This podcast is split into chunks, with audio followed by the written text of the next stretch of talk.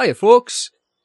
For this month's Behind the Scenes, we have some fascinating observations on the nature of time from Maud's very own Erd, Antonia Gottesman.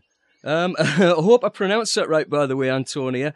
Um, apologies if I didn't, of course.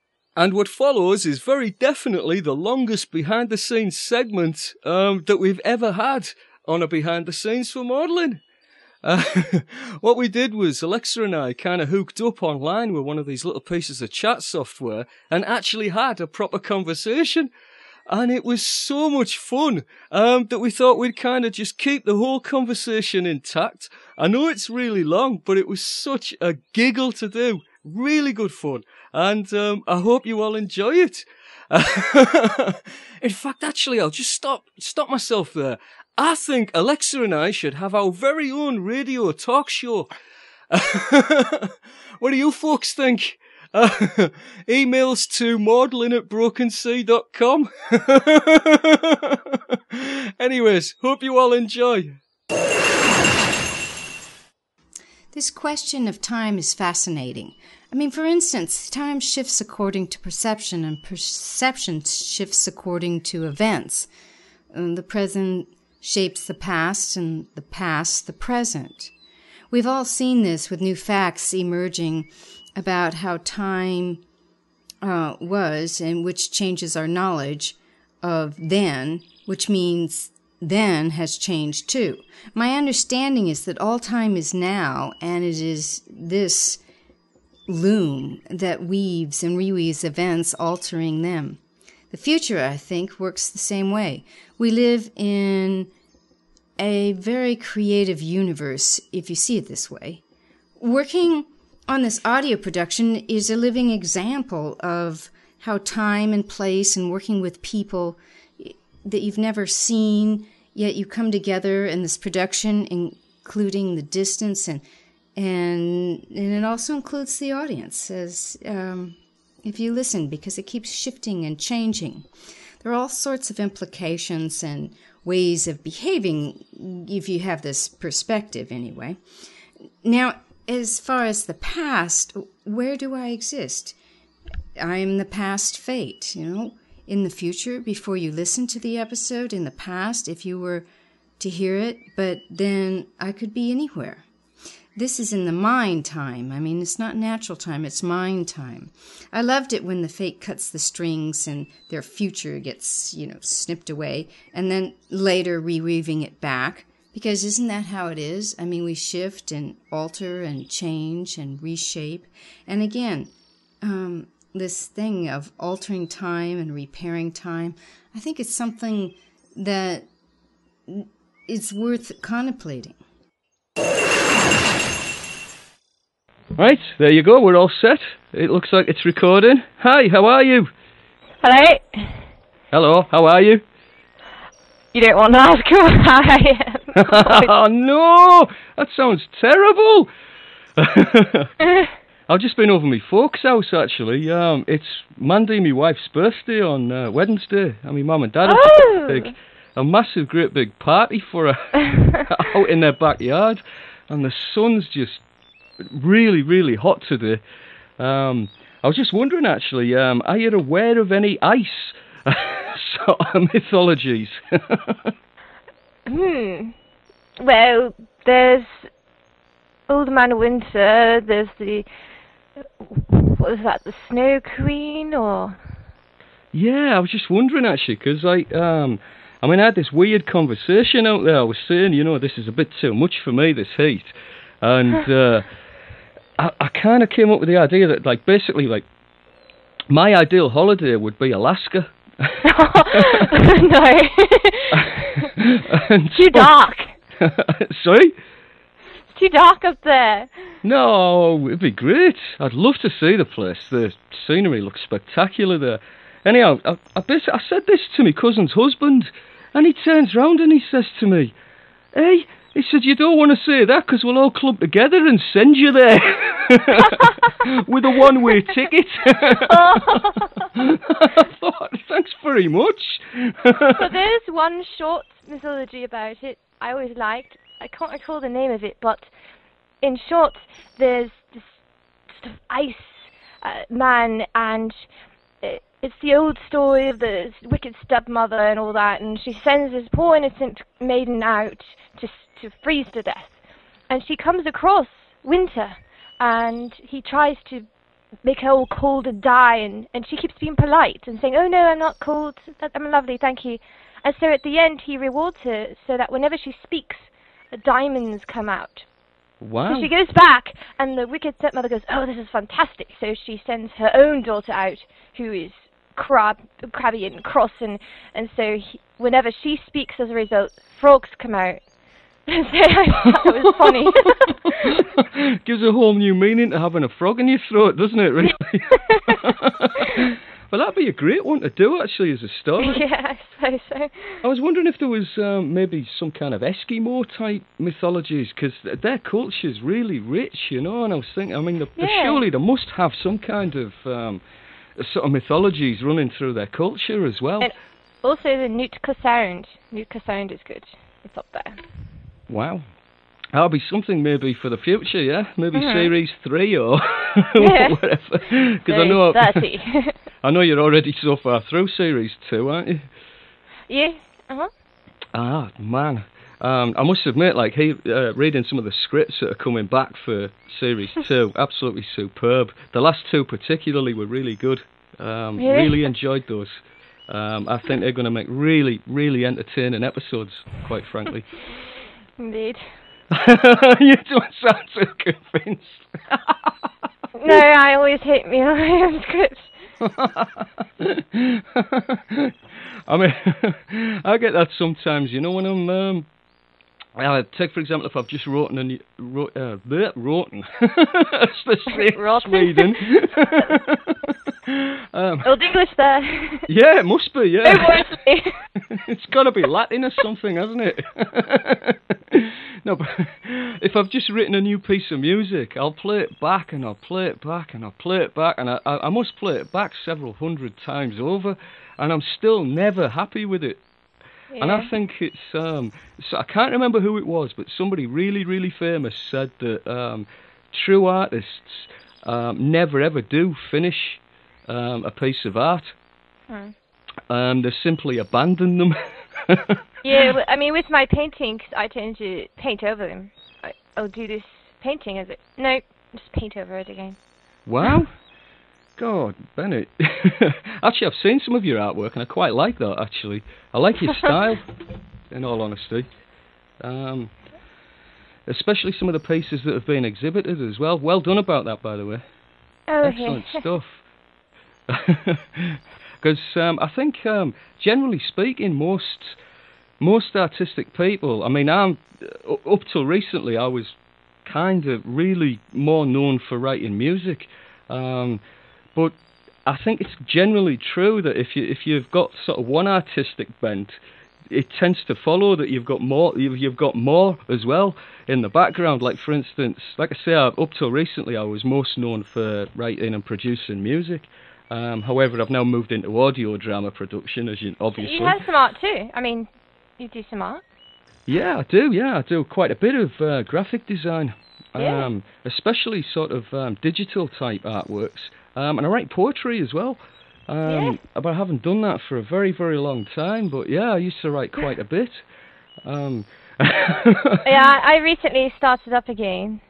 Wow, I- I'd like to read some of that. In fact, I did recently. I won't go into details because I know it's sort of personal and all, you know. But Well, uh, it's it's Dantean, so it's not necessarily personal. It's right, okay. for those of you who are wondering, it's love poetry.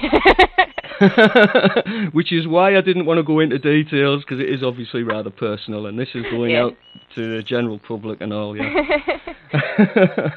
I would never put somebody on that sort of spot. but uh, recently, I had a. Um, I, I actually wrote something again recently, which was a wind up for our Mr. Holweg. did oh you yeah, catch that, that, was one? yeah, I did. That's quite amusing. Well, Why do you have? Why are you French with a Yorkshire accent? I couldn't resist putting that in. It's something that I've wondered through. For those who don't know, it's actually up on the Broken Sea site, and it's one of those little hidden gems. In fact, what I did was I kind of wrote it just to wind Bill up. and basically, the the executive, t- basically, Polly and um, Dave of the executive team were the only two people other than me that knew it existed, and we kept it quiet until it actually went on general release last Thursday. so the f- the first time Bill even knew it existed was actually when he when he first heard it at work as well. oh no. Apparently, he listened to it at work on some headphones. dear. Just absolutely cracked up. I mean, I couldn't resist um, putting in things like uh, Wesley leaving a tribble behind at the com. Yeah. that was my. Um, it's just, uh, it's just my sense of humour. Uh,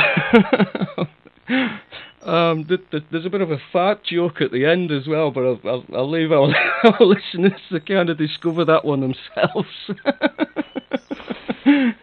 it's a little unsavoury, but kind of funny anyway. Um, again, that's my sense of humour. Sometimes uh, rather toilet-based. sort of Yeah, at Misfits, a lot of the others have that sort, and I, of course, have the opposite. So I'm always, always good. Was that very funny? I'm like, I no comment. Fair enough. Never on mod. It would never be on mod. Just to warn you. oh no, I appreciate that. It's a different style of humour on Maud. Um, very, very subtle, I think, and quite clever humour. Um, although it there's there's been some real belly laughs produced for me on Maud. Um, how can I put it? Any of this episode at the library, for me, this was the most amusing part, uh, most amusing episode yet was the sequence in the library, because most of it actually happened to me. Uh, there was an open-lidded coffee cup left in a library once I was in. It wasn't at Oxford, but at another library. and the librarians literally shrieked and ran out of the room. happened? I mean, I mean, that whole scene for me was was actually one of the highlights um, of producing Mod so far. I literally, I was, I, I was trying to mix the lines together and add this background ambience and all the sound effects of the books being thrown, and I was literally cracking up at my computer. I mean, the performances in that as well were just Yeah. absolutely perfectly judged for comedy, and it really come across well. I think that whole scene works brilliantly well. I mean, one of my other favourite bits um, is one of Sophie's lines, and it's a few episodes back where they're in a cavern and to make the gin go away. Oh yeah. Oh, it's uh, uh, that was just the most hysterically cool scene. She just turns around and says, "Why didn't you do that anyway to start with, instead of having us, you know, chased I all had the way to put that Oxford?" in because a, lot of fairy stories and movies and telly, of course, people will do things like that at the end. And it, why didn't you do that in the first Yeah. five minutes? Why? Well, yeah. I mean, it's like um, if if you watch many of the sort of low budget horror films, it's like um, don't go down in the basement. You know, I'm just popping out for the next five minutes. Don't pop. Yeah. Don't go into the basement. You know, and the first thing to do is, you know, it's. And then there's this huge sound effect as an axe buries itself, you know. it's like, Precisely. why the hell did you go in there? you were told not to, you know. and um, that one line worked really, really well because I've I've always kind of seen Sophie as our conscience and almost sort of the the most sensible character Oh, yeah. She's kind of um, she's the one that's got all the ideas, I think, and. Uh, I absolutely adore that character for that reason. She's kind of, she's almost like a 20th or 21st century person, but being transported back into the 1930s, if you see what I mean. It's almost like she's got um, a philosophy similar to the one that we have today. so she's sort of way ahead of her time. And I, I absolutely love the fact that she'll come out with one-liners like that, and it, it just makes so much sense to us all. Actually, so I love it when you throw those sort of lines into the script. They're absolutely fantastic. And also, for anyone who was wondering, uh, the list of libraries, I believe, Rosalie or was it Westbrook goes off on on the end of the episode, and all those are actual libraries at Oxford. I took out my booklet of all the libraries and listed them off. Wow. I haven't been to all of them, but they're, they're, they're all there. You can go visit them if you have the paperwork. I know. I mean, it's it's kind of. Um, I mean, I'm still telling people today that the locations on Maud are real. You know. And, yeah, uh, every single one of them, yeah. It's it's amazing because um, I mean I was talking to um, you know I was interviewed recently for the Snack Infested Waters podcast, and I was I actually I was, I was I mentioned it to Taylor actually on that um, podcast, and he seemed so surprised that there were real places, and I, Really? I think generally speaking people are really shocked by that in in quite a big way. Um, but also thrilled at the same time because these are real places and, and at some point in the future, and I mean, I'm going to do this as well, incidentally, is that at some point in the future, I'm going to go to Oxford and I'm going to look for some of these locations that you've put in mod and um, I absolutely have to have my photograph taken in front of some of the, you know, the big places, you know, Yeah, for example, as- in this in this episode we had the plane tree, right? which is did, right yeah. on the new building lawn. If anyone's ever been there, if you walk in through the entrance and you see the new building lawn, there's the plane tree right there. Wow. I mean, I've always wanted to sort of visit the Eagle and Child as well and have a pint of Guinness in the Eagle and Child. and I mean, I have to say that um, Guinness isn't one of my favourite pints. I'm sort of very much a sort of real ale man. Um, but, I, And Cutty Sark. sorry? Cutty Sark. Cutty Sack? What's that? Apart from a ship? It's, it's sort of Scotch. Ah, right, I'm, I'm with you now. Yeah. I like I like a good brandy or a rum or vodka or just about anything with an alcohol content. in all honesty, but Guinness and um, Guinness is sort of synonymous with Maud now. yeah. So well, if- that's Atherton's. That's Atherton's. it is yes. Um, you need to order large water. yeah.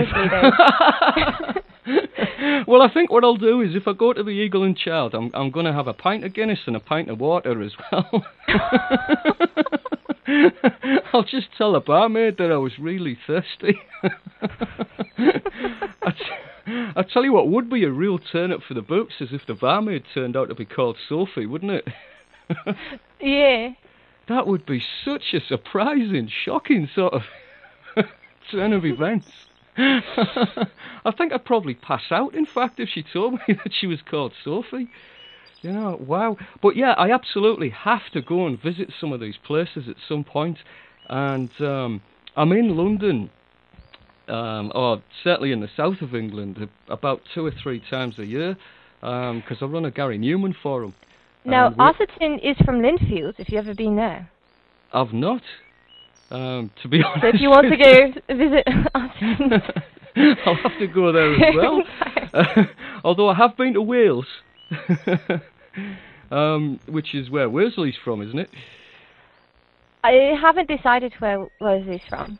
Ah, right, because I remember the original casting calls went out and he was described as a Welsh character.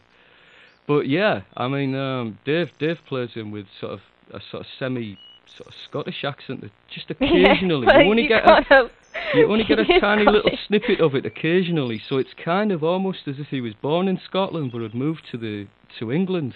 If you see what I Yeah. mean. He put Yeah. on airs. Sorry, he put on airs. That's. I suppose you He's would if you went to Oxford, yeah. so how do you think I would go down with my accent in 1930s Oxford? I don't think you'd be allowed in.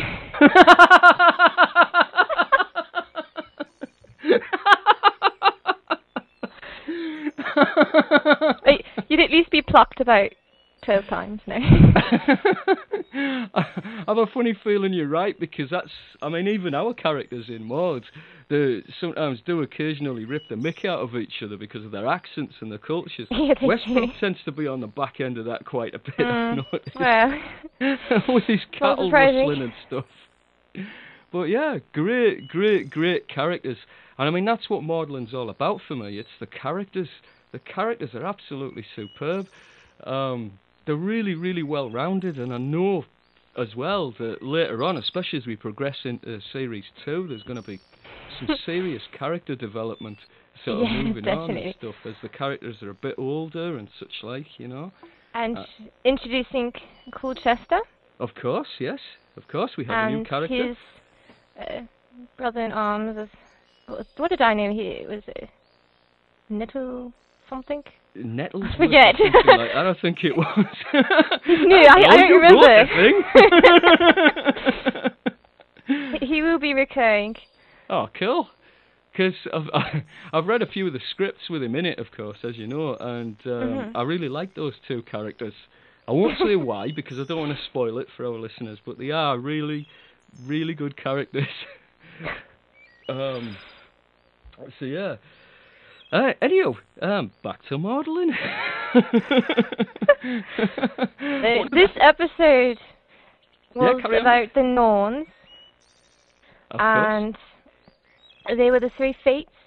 I didn't want to do the three fates because I wanted to bring it to a different culture again. I like to skip between cultures, and I always found them fascinating in the history of Middle Earth, and that's Middle Earth. That's not Tolkien's Middle Earth. That is. Right, it can be very confusing. It's spelled differently. right. yeah, Sort of an the old North English. Middle Earth. Yeah, I was just saying, you know, sort of an old English type spelling, perhaps. Well, it's two words, so it's Right. middle and then Earth, and Earth has the E capitalized. And Tolkien's Right. it's middle dash small e. Right. Okay. Yeah. Well, fair enough. Thanks for the clarity. I, I heard actually I did a bit of um, I did a little bit of my old Wikipedia sort of research on Norns as well, and um, it, it, I kind of came up with um, a little description that described them as being um, sort of part of the Valkyries. So I thought, oh, don't know really, no. no, no, it doesn't really seem that way from the way that this episode was written, you know. So that it's probably yet another occasion where Wikipedia was uh, grossly inaccurate. well, there's such a variety of legends that perhaps one of the legends had it that way, and whomever Okay. did the article read that one, because there are a, a great deal of different variations. Right. Certainly. What I think was most fascinating about this um, was the cutting of the thread um, to to make some of the people pop literally pop out of existence. hmm that absolutely, I mean, uh, the repercussions of all of this. I mean, what would then happen? You know, uh, if if you actually took somebody out of history completely, what would then happen to everybody else they would ever meet in their life afterwards? You know, you, you, uh, it really got me thinking quite deeply about the um, the sort of ripple effects that would be produced from that. You know, Yeah, we saw that recently in Doctor Who. we certainly did, yeah. Not one of the better stories like Doctor Who, but yeah.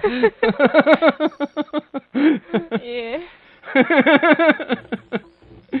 But yeah, it was. Um, I, I really did sit there and think about this one quite a bit, and I think it was probably the most thought-provoking sort of episode we've had so far, simply because of that particular mythology. I don't know why, but it, it just sort of. Hmm. Um, I- I, I don't know. It it just kind of sparked me off for some reason um, into my thought processes. Um, fascinating stuff, though. I mean, I know uh, Antonio's done a fantastic little piece Yeah. for this behind the scenes as well. That sort of goes into very similar sort of things, and and that that was superb, by the way, Antonia. Really, Yeah. really interesting stuff. The nature of time.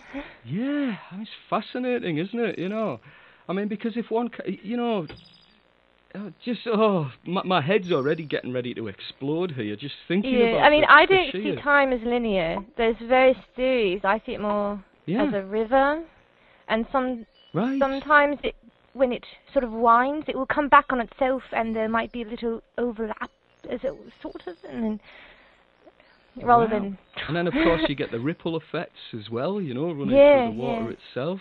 Yeah. And, um, yeah, I mean, it, it truly was a, a fascinating concept. Um, so, uh, production wise, what did you like the most on this particular episode? Hmm. I did really like how you did.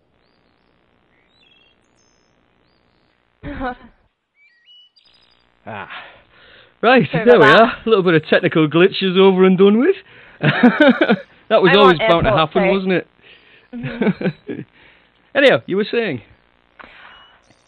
well, I particularly liked the effect of cutting with the piano wire. I believe it was. It was indeed, yeah. Mhm. It was in true sort of Doctor Who style. it was actually a scraped piano wire, and then I had um, an electrical cable that was actually cut by some wire snippers for the actual, you know, the, the snipping of the threads within the episode. So yeah, it was all piano wire and electrical wire based um, and such like. Yeah, because I wrote in the cutting and also the weaving, and I wasn't quite sure how you do it, but you always do. well, I think what it is is that I try and get to the essence of what the sound actually is, you know. And so what I did uh, with this particular episode, anyway, um, was I went onto the Sounddogs website, and one of the things I did was I just typed in the keyword weaving, and it came up with a whole boatload of sound effects, you know. Um, from various sort of pieces of machinery um, to do the weaving, um, through to sort of um, people hand weaving things, and all sorts of different styles of sound effects. And I, I must have downloaded about a hundred of those, or about a hundred, hundred and fifty of them. And I, I just sat there for a couple of hours, just trying to figure out and trying to put a collection together um, that would more suit this episode. So I basically went through the script and just tried to pick out what the key sounds were going to be. And then I had a, a, obviously then at that stage I've, I've then got a whole library of things that I can kind of pick and choose from. So yeah, I mean the um, the cutting of the wire or the cutting of the threads in this particular episode is like I said, it, it, it's either a piece of electrical cable or it's a fence, you know, like a barbed wire fence mm. that's actually being cut by a pair of wire snippers. Um, the some of the magical sounds, the magical sound where uh, that that happens um, in order to indicate that some of the characters that appeared or disappeared and such like. That was created by that. That actually stemmed, like I said, from true Doctor Who style. it's a scraped piano wire, and it has that incredible sort of re- reverberation to it, uh, which I then ran through. Uh, God only knows how many different types of filters and such like um, to beef it up and try and give it some kind of. Um, uh, some kind of mythical quality to it because obviously a script piano wire sounds very very sterile and clinical.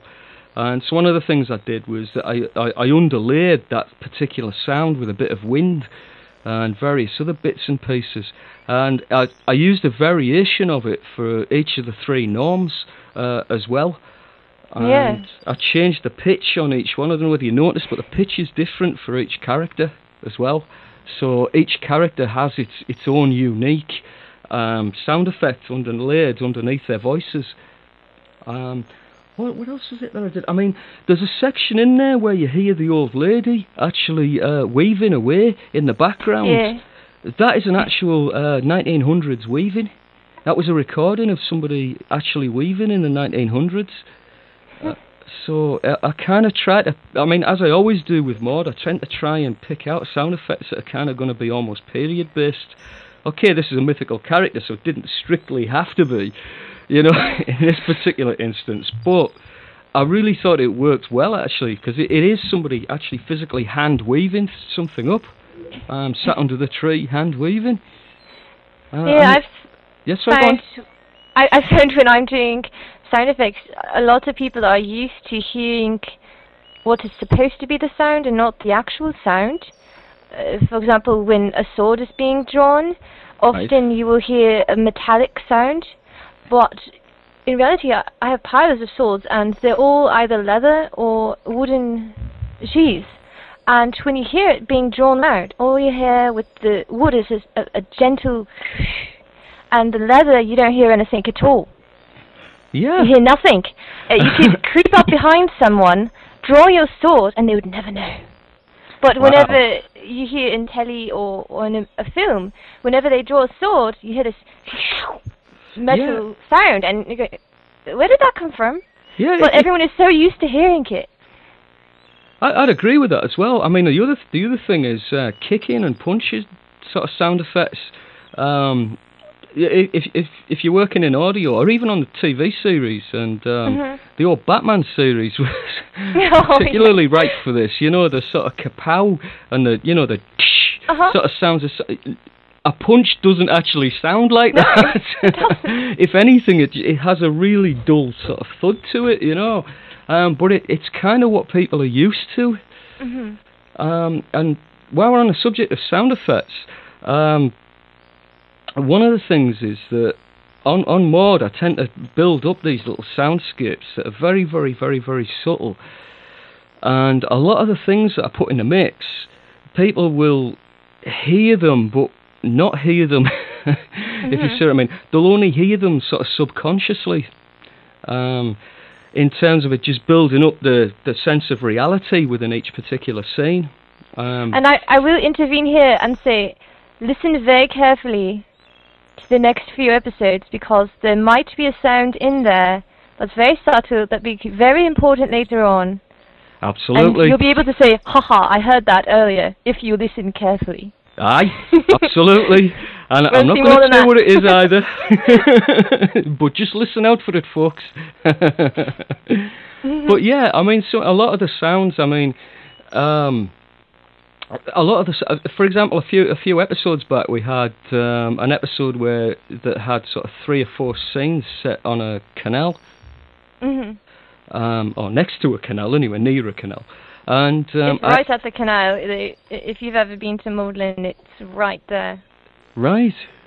Well, well. Anyhow, I kind of got this little guy casting a fishing rod out, and that Yeah. particular sound effect only appears once in the whole sort of twenty-two minute production.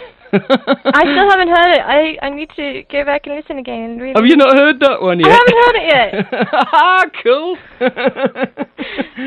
but those are the type of sound effects that I'm talking about here that I'm particularly referring to. You know, that people will will sort of hear the episode and it'll just kind of just sink into their subconscious, and it sort of it helps to sort of suspend that reality for them. hmm If you see what I mean. But but they won't know or they won't necessarily pick it out as an actual sound effect. Oh yeah, there's a guy casting a fishing rod out. You know, and I, I've always found that really interesting. You know. Yeah. well, And uh, I spent many years in theatre and in Mhm. costuming, and if you've ever seen costumes up close, either from the ballet or opera, the amount of detail is spectacular. The, It's extraordinary, For example, beadwork, and it's if you've ever seen one up close, you know what I mean. However, no one sees them. No, You're you- way back. You don't see it, but it's there, yeah, I and mean, it if makes a difference. particularly if you sat at the back of an opera Mhm. uh, hall, you're never ever going to see No. any of that intricate, delicate sort of work as well. And and yeah, that's a really good analogy to use. I know exactly what you mean because um, I have seen some of those costumes up close. Um, and on the flip side of the coin, of course, um, I've actually seen some of the Doctor Who costumes up close, Mhm. um, particularly from, from the classic series. Any Gallifreyan? And I have to say, Not that way. that if you see them on the TV, it's kind of a good job that you can't see them up close. 'cause Some of them really do look bad. Yeah. um, the one, I mean, a, a really good example of this, right, was um, Colin Baker's um, outfit. Really? I mean, yeah, it is really garish anyway, yeah, when you see it on the TV. But you can rest assured that when you see it up close and personal, it is even more garish. to the I point at which own I that. think. I own it. So Sorry? uh, not that exactly, but a replica of the coat and the scarf Right. and the hat. Wow, cool. But I mean, the actual one, though, I mean, seriously, you need a pair of sunglasses when you look at it. it really jumps out at you, you know, as being this extraordinarily colourful, bright um, costume. I mean, uh, what can I say? I mean, some of the other stuff, some of the other props and such like that I've seen up close as well. Some of those look really bad. but this is partly why the album art is so important on Maudlin, is that people are able to somewhat visualize what's going on in the episode. Yeah, I agree. I don't ma- know many shows that have custom album art other than I think Pendant.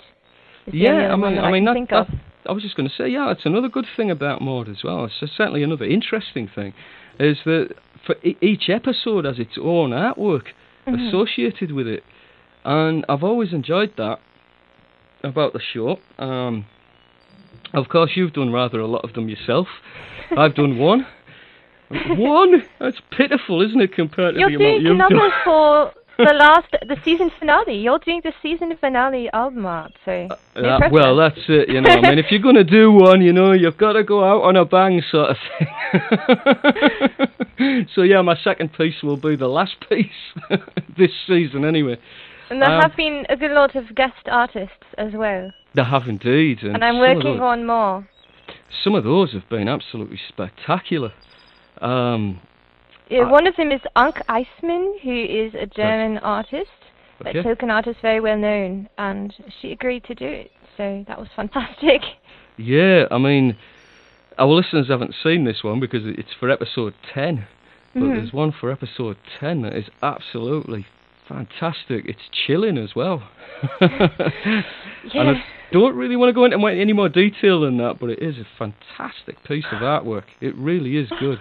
Um, and there's, there's loads more. I mean, some of the um, some some of the fantasy type pieces. I mean, they're all fantasy based, but I mean, yeah. the ones that are more sort of traditional fantasy pieces of artwork, like like our latest piece, for example, I would consider mm-hmm. that to be sort of traditional fantasy artwork, yeah. and I really really like that style of artwork. Um, and He's been very generous about letting us use that. Oh, it's stunning though, isn't it? And it makes it's just fabulous. and I agree. He's been absolutely fantastic. All of our guest artists have anyway. Yeah. Uh, absolutely superb efforts there, and um, I really oh, think it adds something I might mention. I forgot. Yeah. The Hawaiian is a period piece from the 1920s, as a matter of fact. Wow. I got permission to use. Oh, that's fantastic. tidbit there. Yeah, I know that's fantastic. That's a great little that's a great little piece of, of info because um, I mean that that's the thing that's always stunned me about Maud. Whoever we've asked um, for for sort of little guest slots, the amount of support we've had for the series has been incredible. I mean, look at Ted Nasmith.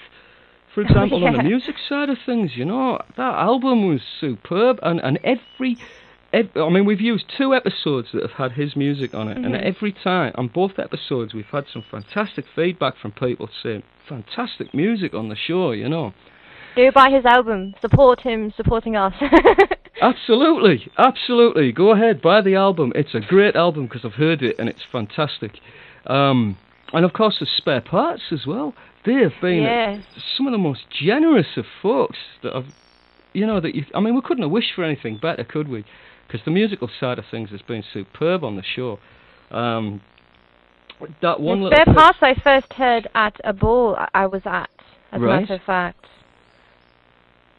and I loved the music. So yeah, it is. It's fabulous music, and I, rem- I remember when you.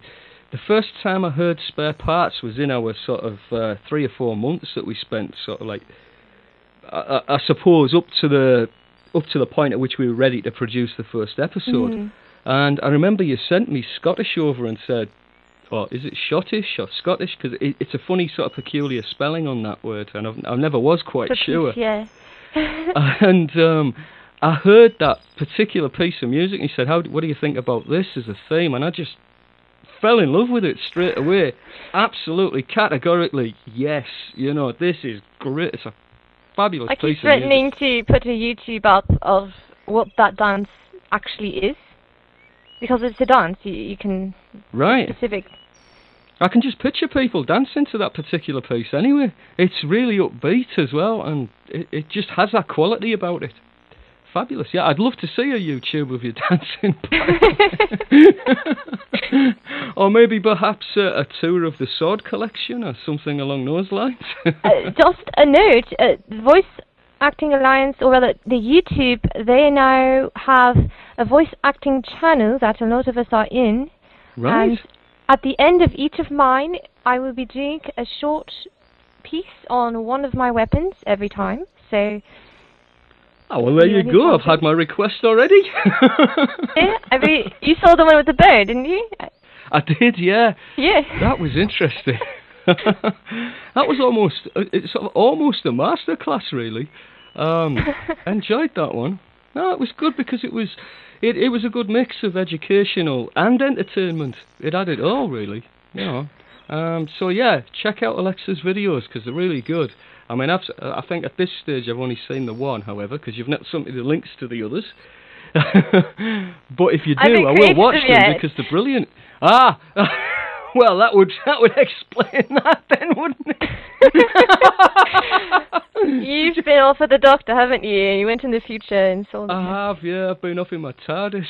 Mac, it was Mac. So Mac. It was Mac. He kidnapped me. That's what it was. Actually, believe it or not, I mean, um, uh, at work, on my desk at work, I actually have a TARDIS on my desk at work. but I'm wearing a Doctor Who shirt right now. I have a TARDIS on. Oh, cool. Mhm. Oh, that's nice. Not that you can see it, but well, no. Perhaps you could, perhaps you could send a picture and we'll use it for the album art for this behind the scenes. Oh dear. Alexa's Doctor Who shirt.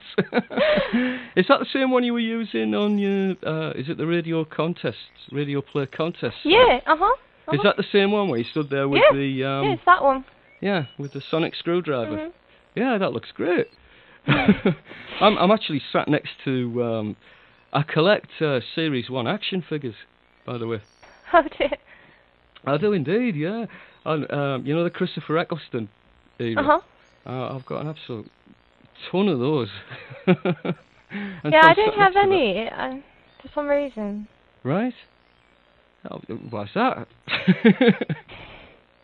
I haven't bought an action figure since Star Trek Next Generation, so that says a little about all right. Okay. How long it's been. so, so basically, you're not as big a kid as I am. I still have them and I play with them. Does that count? I think that counts. Yeah, I've got a few. I've got a few of the Star Trek Next Gen ones as well, by the way. I have all of them. Oh, fantastic! Did you get any of the talking ones? Because they were kind of cool. No, I always preferred the ones that you could move about. Right. And I had these toy horses, and they were perfectly to scale. So I would have Picard on his horse. Yeah. Wow, that's great. I mean, one of the things I did was, um, I, I don't know whether you ever saw this, but they actually produced a transporter toy. I don't know whether you. Really? Yeah, I don't know whether you actually ever seen one, but I've got one anyway.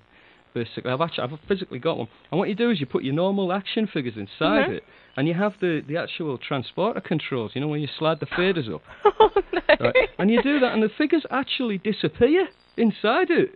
It's really cool. so what I did one day was I actually um, I made a cardboard cutout of myself in a Star Trek, in a Starfleet uniform. Right, I put myself yeah. inside it and sort of transport. I had great fun transporting myself.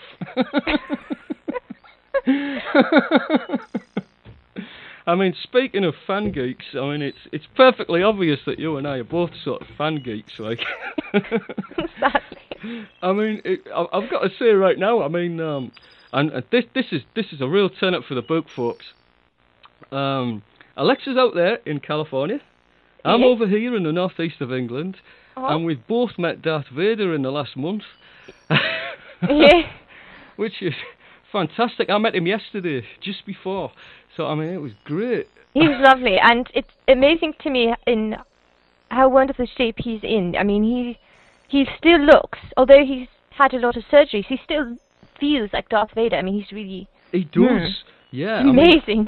I mean, I believe he was a bodybuilder and a, a wrestler Yeah. as well at, at one point in his career. I think and he's he's had two hip replacements, but he's still uh, he is right I mean. Correct me if I'm wrong here, but I, th- I believe he's in his seventies now. Yeah. And he's, he's, he's a fantastic looking fella for his age, and I absolutely, completely agree. Um, when you said that he's um, a lovely fellow, he really Oh, is. He's yeah. absolutely delightful to talk to. I mean, um, my little son, Josh, he's only four years old, and we'd watched Empire Strikes Back on Friday night. And um, on on Saturday, I actually took him to meet Darth Vader. he was probably excited. Oh, he couldn't believe it. I mean, we went, I walked right up to David Prowse, and I, I said, I said to little Josh, I said, um, "Hey, Josh, do you know who this is? Do you know who this man is?" And he's like, "Oh, no, Dad, I'm, I I don't know." yeah. And I said, "Well, you watched him last night. This is Darth Vader." I just, I couldn't believe it. His eyes lit up because when we were watching Empire Strikes Back. Um, That's my favourite. Darth Vader came on, right? And Mhm. uh, and he goes, "Oh, it's Darth Vader, my favourite." And so, so when he met him, his eyes lit up and everything. And David Prowse actually got this ten by four of himself wearing the Vader costume, but he had the helmet under his arm, Yeah, so yeah. you could see his face. And he actually said, "Here, Josh, have a look at this. That's me wearing." You know, and he was really good with the kids. Fantastic Oh, bloke. yeah. I mean, I actually got the impression that he would have sat there and talked to me all day long. Um, if it wasn't for the fact that there was actually a queue building up kind of behind me. but yeah, he would have. I mean, a delightful fella. And yeah, I, long may it continue because I think he's a. He's just one of those actors who's never really lost. Fame's not really changed him a lot. No, yeah. You know, he's just kind of just a very, very normal, regular guy. You know, and a lovely And bloke. a lot of the Battlestar Galactica cast that reimagined Hmm. are the same way. They're just lovely in person. They they didn't let Oh. it go to their head at all. Wow, cool. Mhm. Um, unlike Anthony Daniels. probably best or not, George Lucas. probably best not go into that conversation though. But uh, he wasn't particularly pleasant. I won't say any more though. I'm just gonna kind of drop that one. um, but the chap inside um, Chewbacca, he was another sort of delightful sort of fella as well. Really? Absolutely. Yeah, he he. He, he's literally thrilled that fans still recognise him. You know, just like David Prowse. You know, Yeah. just really delightful, pleasant people, you know. And uh, I mean, it must be something to be that famous, though, and to to be recognised the way that those people get recognised, you know, and for them to just take it in their, s- uh, apparently take it in their stride. Anyway, I'm Yeah. sure they've had a few sort of difficult situations over the years, you know. But uh, I mean, one of the things was, I mean, this was the third time I'd met David Prowse. yeah. And he was asking me when I'd met him before. I quite clearly with the tens of millions that he's met, he's not going to remember me. but, but he was kind of curious as to where I'd met him before. And I said, well, actually, you came to my school as the Green Cross Code man. and he absolutely cracked up. he says, oh my, that must have been like 30 years ago. Said, yeah, you're right, it was. Uh, we, we had a brief discussion about Hayden Christensen as well, Oh. and I, I did the whole Frank Invader impression for David Prowse. he just fell about. Yeah, when whenever he comes to San Francisco, which is where I see him uh, Right. uh, with the 101st, I forget. We have a battalion of stormtroopers here. Cool. Yeah, it's. I have a lot of mates in it, and we're all classic Star Wars. We don't approve of the prequels, and David Prowse is mostly the same way. He quite agrees with us. Yeah, I, I feel exactly the same way. I mean, did you ever see the um, the CBS? I think was it CBS Fox who made a Christmas special. Did you? Oh, d- oh, oh, yeah. Oh. yeah, oh, you've seen it then. I wish I had not. Yes, I know exactly what you mean. absolutely atrocious. Even George Lucas, after he, after it aired, I think it only ever aired once, and that was only in America. It never aired in the UK. and uh, more clever. Yeah. Wouldn't allow it on. After which he ordered every single copy of it to be burnt. and yet it's still on YouTube. and still it's out there, yeah. I know it's out there because I've got it. and it's as dreadful as George Lucas made it out to be. It really is, it's poor. It, absolutely horrendous drivel. I'm surprised it actually got into production, to be honest with you, because it was so bad. The script was terrible. and some of the ideas that were contained within it were awful as well. Oh, I, I, I won't go too much into it, but there's this sort of uh, the, the Wookiee helmet. yes. Oh my god! Yeah. and the cookery show. Chewbacca's mum preparing a meal whilst watching this sort of cookery show on the TV. Oh, Oh, awful, awful scene. Absolutely atrocious. So yeah, I'm definitely with you and David Prowse on this one. Absolutely, 100% of the way. The classic series had it all, and the new. and the interestingly, lost those it. that prefer the prequels don't like the classic. Well, that's odd. Because the Hmm. classic series. There's a sort of a split in Mm. the fandom between the prequel and the classic. Yeah, that's odd. Hmm. I, d- I mean, that's kind of really odd. I mean, I've found sort of similar things with Doctor Who, actually. You know, you either get fans of the classic series or fans of the new series. Yeah, because I don't Hmm. really like the new series. I mean, I no, really it's don't. perfectly all right to say that. It's only an opinion, isn't it? You know. Yeah. But, but yeah, I do. I do tend to prefer the the classic series myself, except for that one series that Christopher Eccleston did, which I thought was marvelously well put together. I Um, thought that Eccleston was fantastic as the Doctor, but I didn't like the scripts he was in. Right. Okay. It was so irritating. I mean, oh, he's a perfect Doctor, but get a writer. well, you'll be relieved to know then that Russell T Davies is going and Steven Moffat's taking Yeah. over. Good. Fireworks in the streets when the announcement came.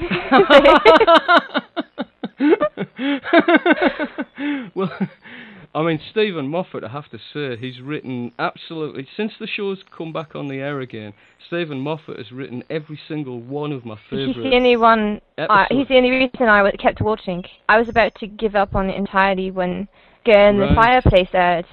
right, and- yeah. I was in awe and oh, He's just they can do so that. many good ones. blink and I mean, uh, my favourite one is um, The Empty Child from the Christopher Oh, Eccleston yeah. era, the one with the kid with the gas mask. are you my mummy? That's it, yeah. Are you my mommy?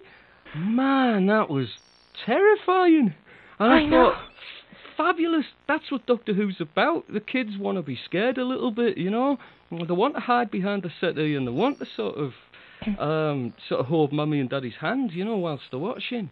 Um, obviously, you can't take it too far, you know, but No. but th- th- there has to be a balance in there, of course. But I mean, um, Tom Baker always wanted it to be darker than it was. Mhm. He, he always wanted that, and he was always begging for the show to be a lot more frightening than it actually was. Um, which is interesting, I guess. You know? but yeah, Steven Moffat, fab- fabulous writer, and absolutely bang on. I'm, I'm absolutely thrilled to bits that he's taking over the show after next year's special, of course. Yeah. Mm. hmm Um, but I think we've we've kind of done the same with Maud actually as well. You know, because there is actually a few sort of scenes within Maud that are actually kind of a little frightening as well. But you, it's the same approach as with Doctor Who. You know it's all going to be resolved in the end. You know, so oh, yeah. you can play Maud to younger children. In fact, my my four-year-old is a big fan of Maud, by the way. Josh loves the show. He absolutely loves it. He loves Atherton and Worsley and Westbrook and all the main characters, Sophie and such like. He yeah, I have a a general policy in all of the writing that I do that hopefully the Mm-hmm. entire family can listen. It's not. I, I feel very strongly about that. Whereas And- some of the audios, even on Broken Sea, I wouldn't let children listen to. There's something I wrong mean- with that. It's just I prefer. Yeah, of course, yeah. I, I know you, you you've got to be. There's got to be a balance in there, of course, you know. Yeah. And um, again, it's all down to the parents' own um, own opinion of what's right for their kids. Only they Mhm. know what's right for their kids, you know.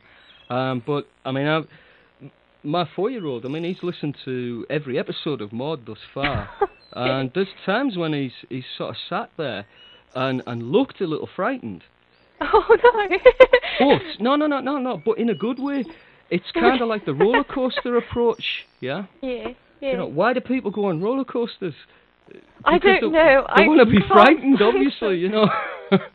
um, but never in a bad way, Mm. because the balance has always been absolutely right on the scripts on Maud, in my opinion, anyway. I mean, again, it's just a personal opinion, but I think that the the scripts have always had that perfect balance of of humour, action, characters. Uh, a little bit of horror, not much, of course, you know, because Yeah. we've always tried to keep that right. And I, I mean, I, I have the same philosophy as yourself with the production as well. In that I don't want to, I don't want to produce something that's going to really scare people, you know, and sort of lose half of our listeners, you know. Um, it- the balance has to be right, you know, and I think we've always had it right, and Mhm. it's it's been a joy to produce the episodes thus far, and looking forward And they to are more. based on mythology, which, uh, hmm for the most part, anyone can read. There are certain myths hmm in the original that I don't know about children. I recall I had a book of mythology with me at a foyer, and Right. there was a small girl there whose parents had forgotten to come by.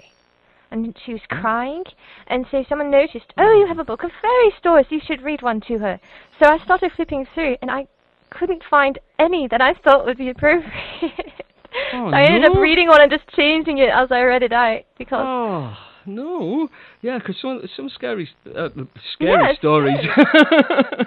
That's a good things one, like actually. being rolled down the hill in that. spiked barrels. Sorry. being rolled down the hill in spiked barrels. I believe that was Cinderella, and Yeah. Oh no! I mean, some of the nursery rhymes as well are absolutely horrendous. I mean, you know, I mean, a really good example of that, you know, is um, I guess. Uh, Rockabye Baby in a treetop alone oh, that, that sends shivers, uh, it sends shivers up and down my spine every time I hear children singing that. You know, a tissue, a tissue, we all fall down about the Black Plague. I mean, for heaven's sake, you know, that's terrible. Which is, like I say, but that, that's that. I mean, uh, you can rest assured, Alexa, you've really got the balance right on mod. Um, because, like I say, even the young, even young children, I play mod episodes to my four-year-old, and he absolutely loves it. He's thrilled to bits. And so, um, you know, every time we've got another one finished, you know, and he often hears me actually putting the production together as well. Oh yeah. So he'll actually hear it, you know, piece by piece as well as it's building up.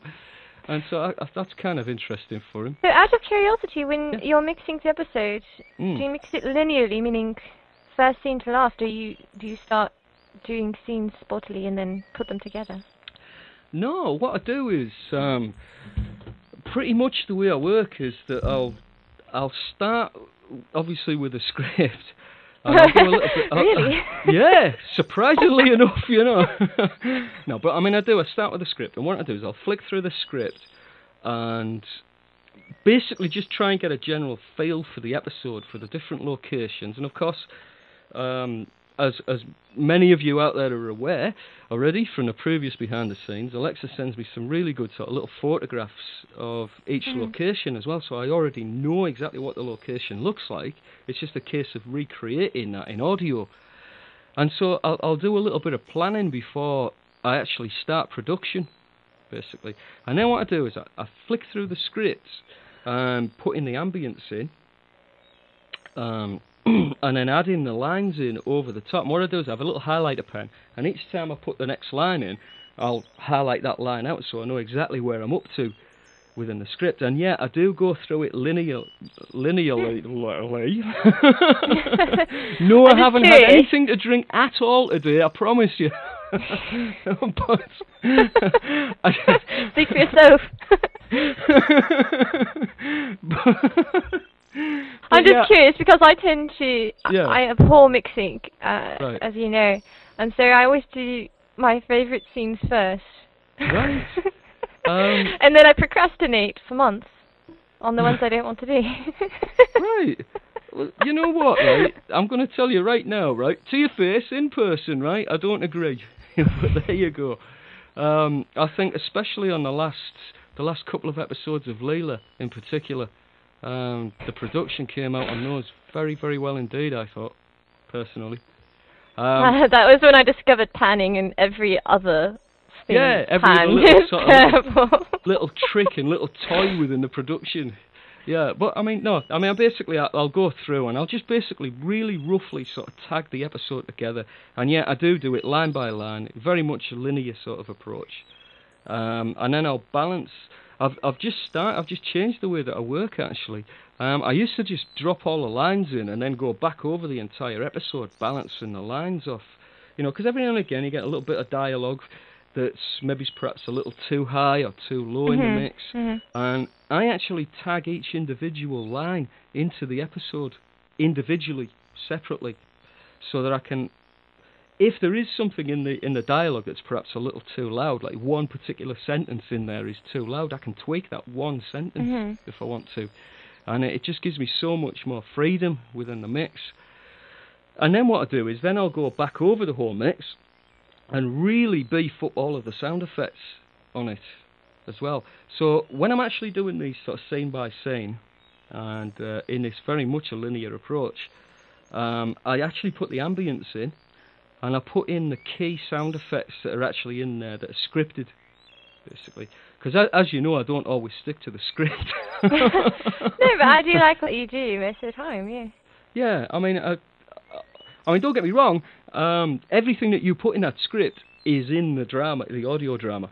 It's it's all there.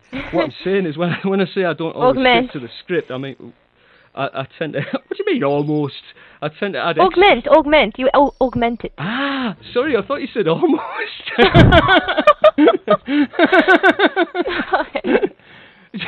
I'm gonna have to get some cotton buds out and clean my ears.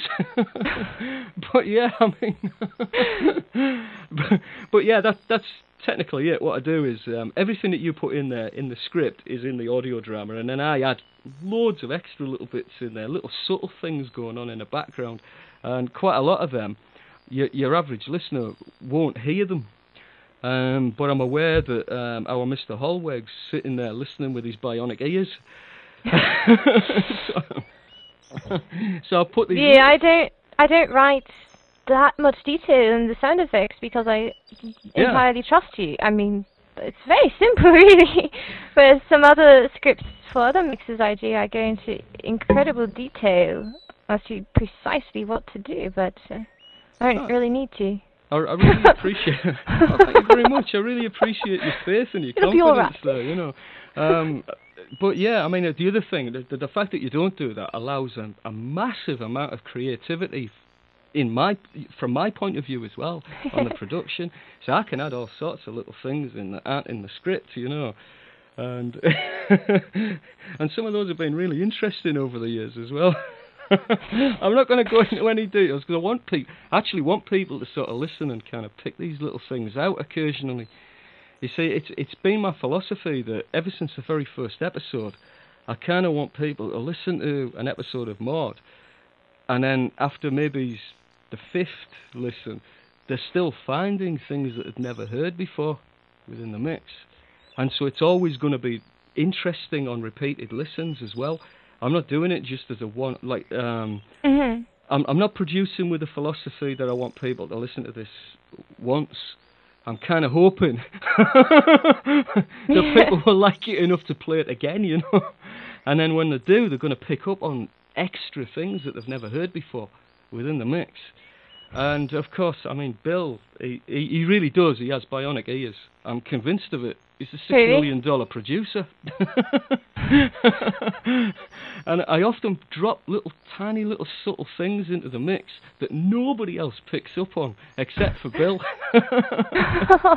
and it, they're there really. A a lot of some of those are there just for Bill because I know he's listening. There was there was one actually there was one little subtle effect that I put on, um, and it was in the um, you know the scene where they were in the cavern. Our main characters were in the cavern and they were being chased by lava. I had this. Um, I got an email from somebody who actually picked up on, on a little trick that I used that not many other people had actually. In fact, I think he was the only person who'd picked up on it.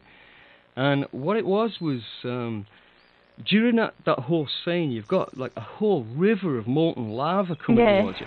Now, if you if you're producing in say, a TV show or a film, what you'd do is you'd add some camera shake in there to sort of make it look like the whole place is vibrating around them. You know, the, the Oh, the vibrate you put on. Oh yeah.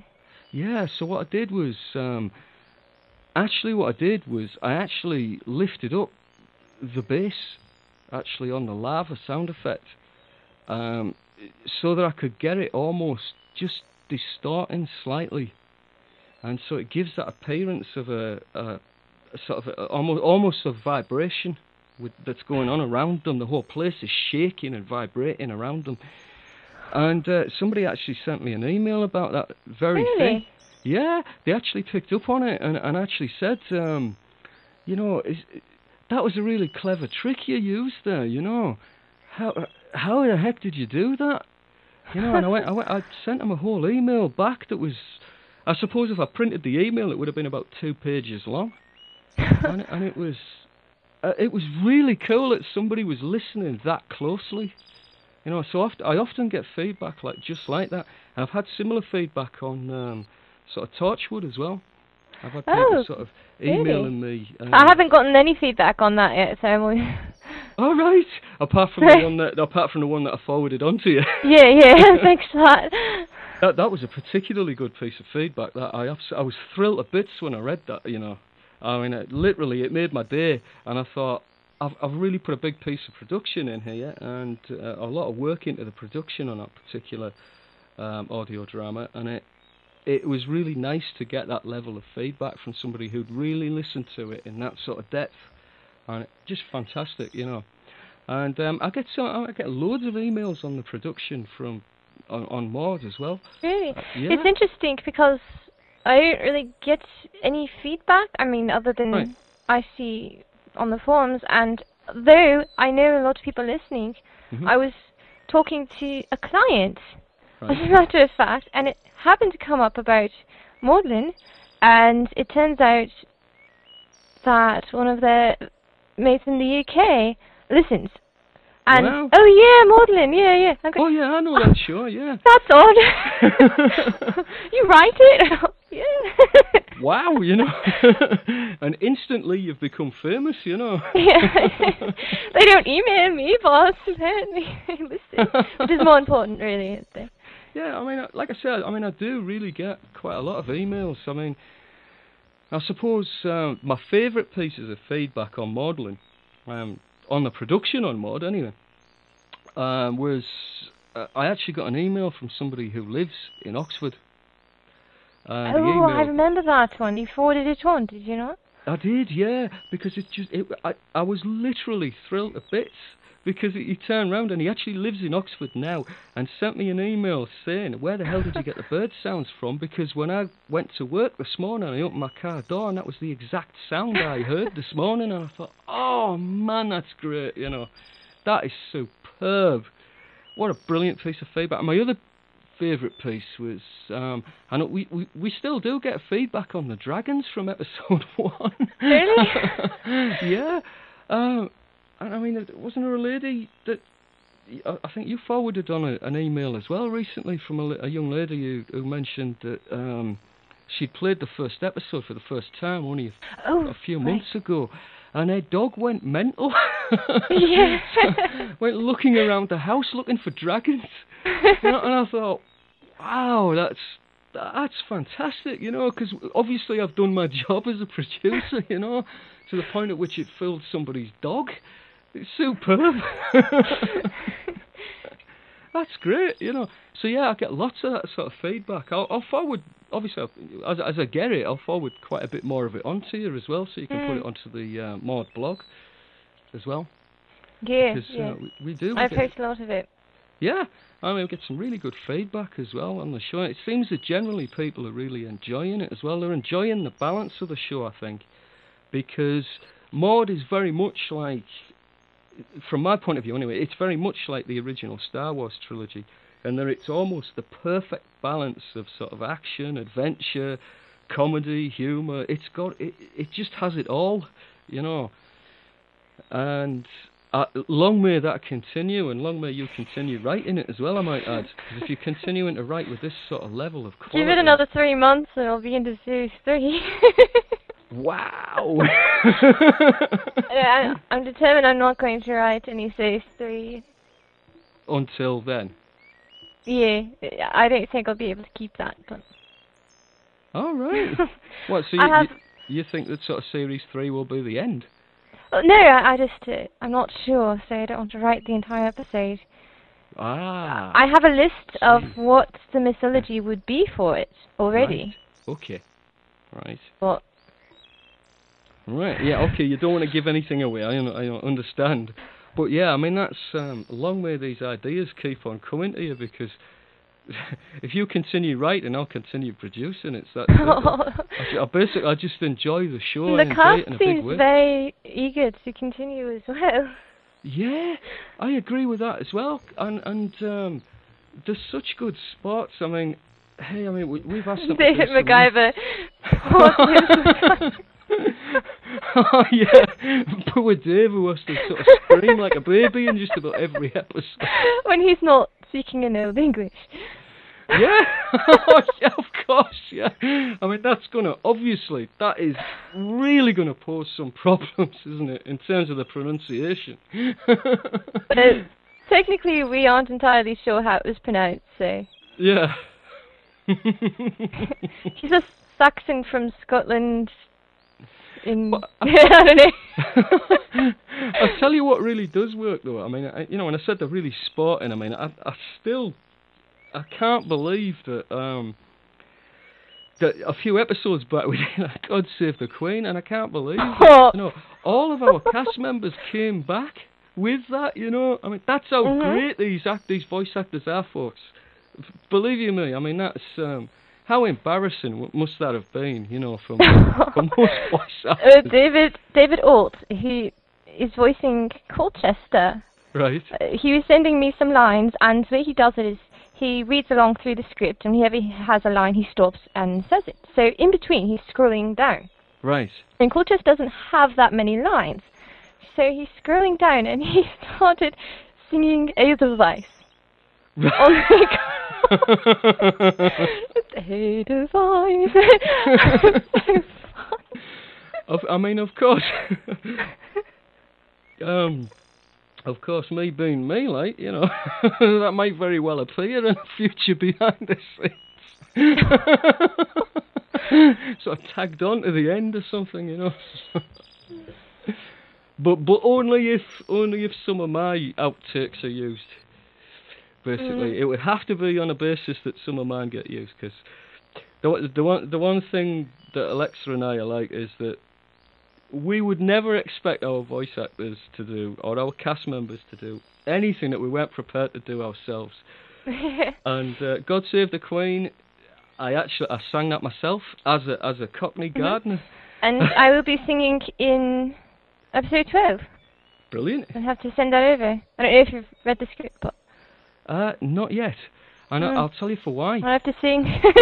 No, I mean basically what it is is uh, when you send them over, I'll, I'll I'll read them initially, right? But I don't pay too much attention to them until I go towards until I put that particular episode into production. And there's a reason for that actually. And the reason is is that when I put an episode into production, when it gets to some of the surprises that are in the script, I want to be surprised as well as a producer. Yeah. That's how much I enjoy the scripts you know, and I think that comes across in the production as well. I don't know why or how or wherever, but there's something sort of psychologically in me that means where there's a surprising moment for me, it somehow translates into the audio drama, into the episode itself. And I don't want to mess with that ever. so when you send a script over, I will definitely read them, and I do definitely read them, but I, I read them very, very quickly. I speed read them. Um, because, like I say, when I put the episode into production, I want those surprises to still be surprising to me. If you know what I mean. I don't know, I don't know whether that Mm. makes any sense, you know, but um, Yeah, it- it does. It does. because cause it genuinely does. Co- I, I do feel that it genuinely comes across in the production as well. Because when I'm laughing at some of the, the, the sort of one-liners and some of the funny situations, it. I mean, and, and believe you me, I've sat there at the computer, and I've got an episode to produce, and I'm an hour into the episode, and I think I've I've got maybe four lines actually tagged into the mix because I'm sat here giggling like I'm sat here giggling away to myself, you know. Um 'cause I, I really do. I mean, I, I I love the humour in Maud. It's it's so subtle, and yet at the same point, it's also it'll also still produce you the odd belly laugh here and there as well. You know, yeah, it's a good and mix I, I the made humour the too. decision early on that a lot of the humor, uh, you do have to know a little bit about literature and so forth Mhm. for some of them.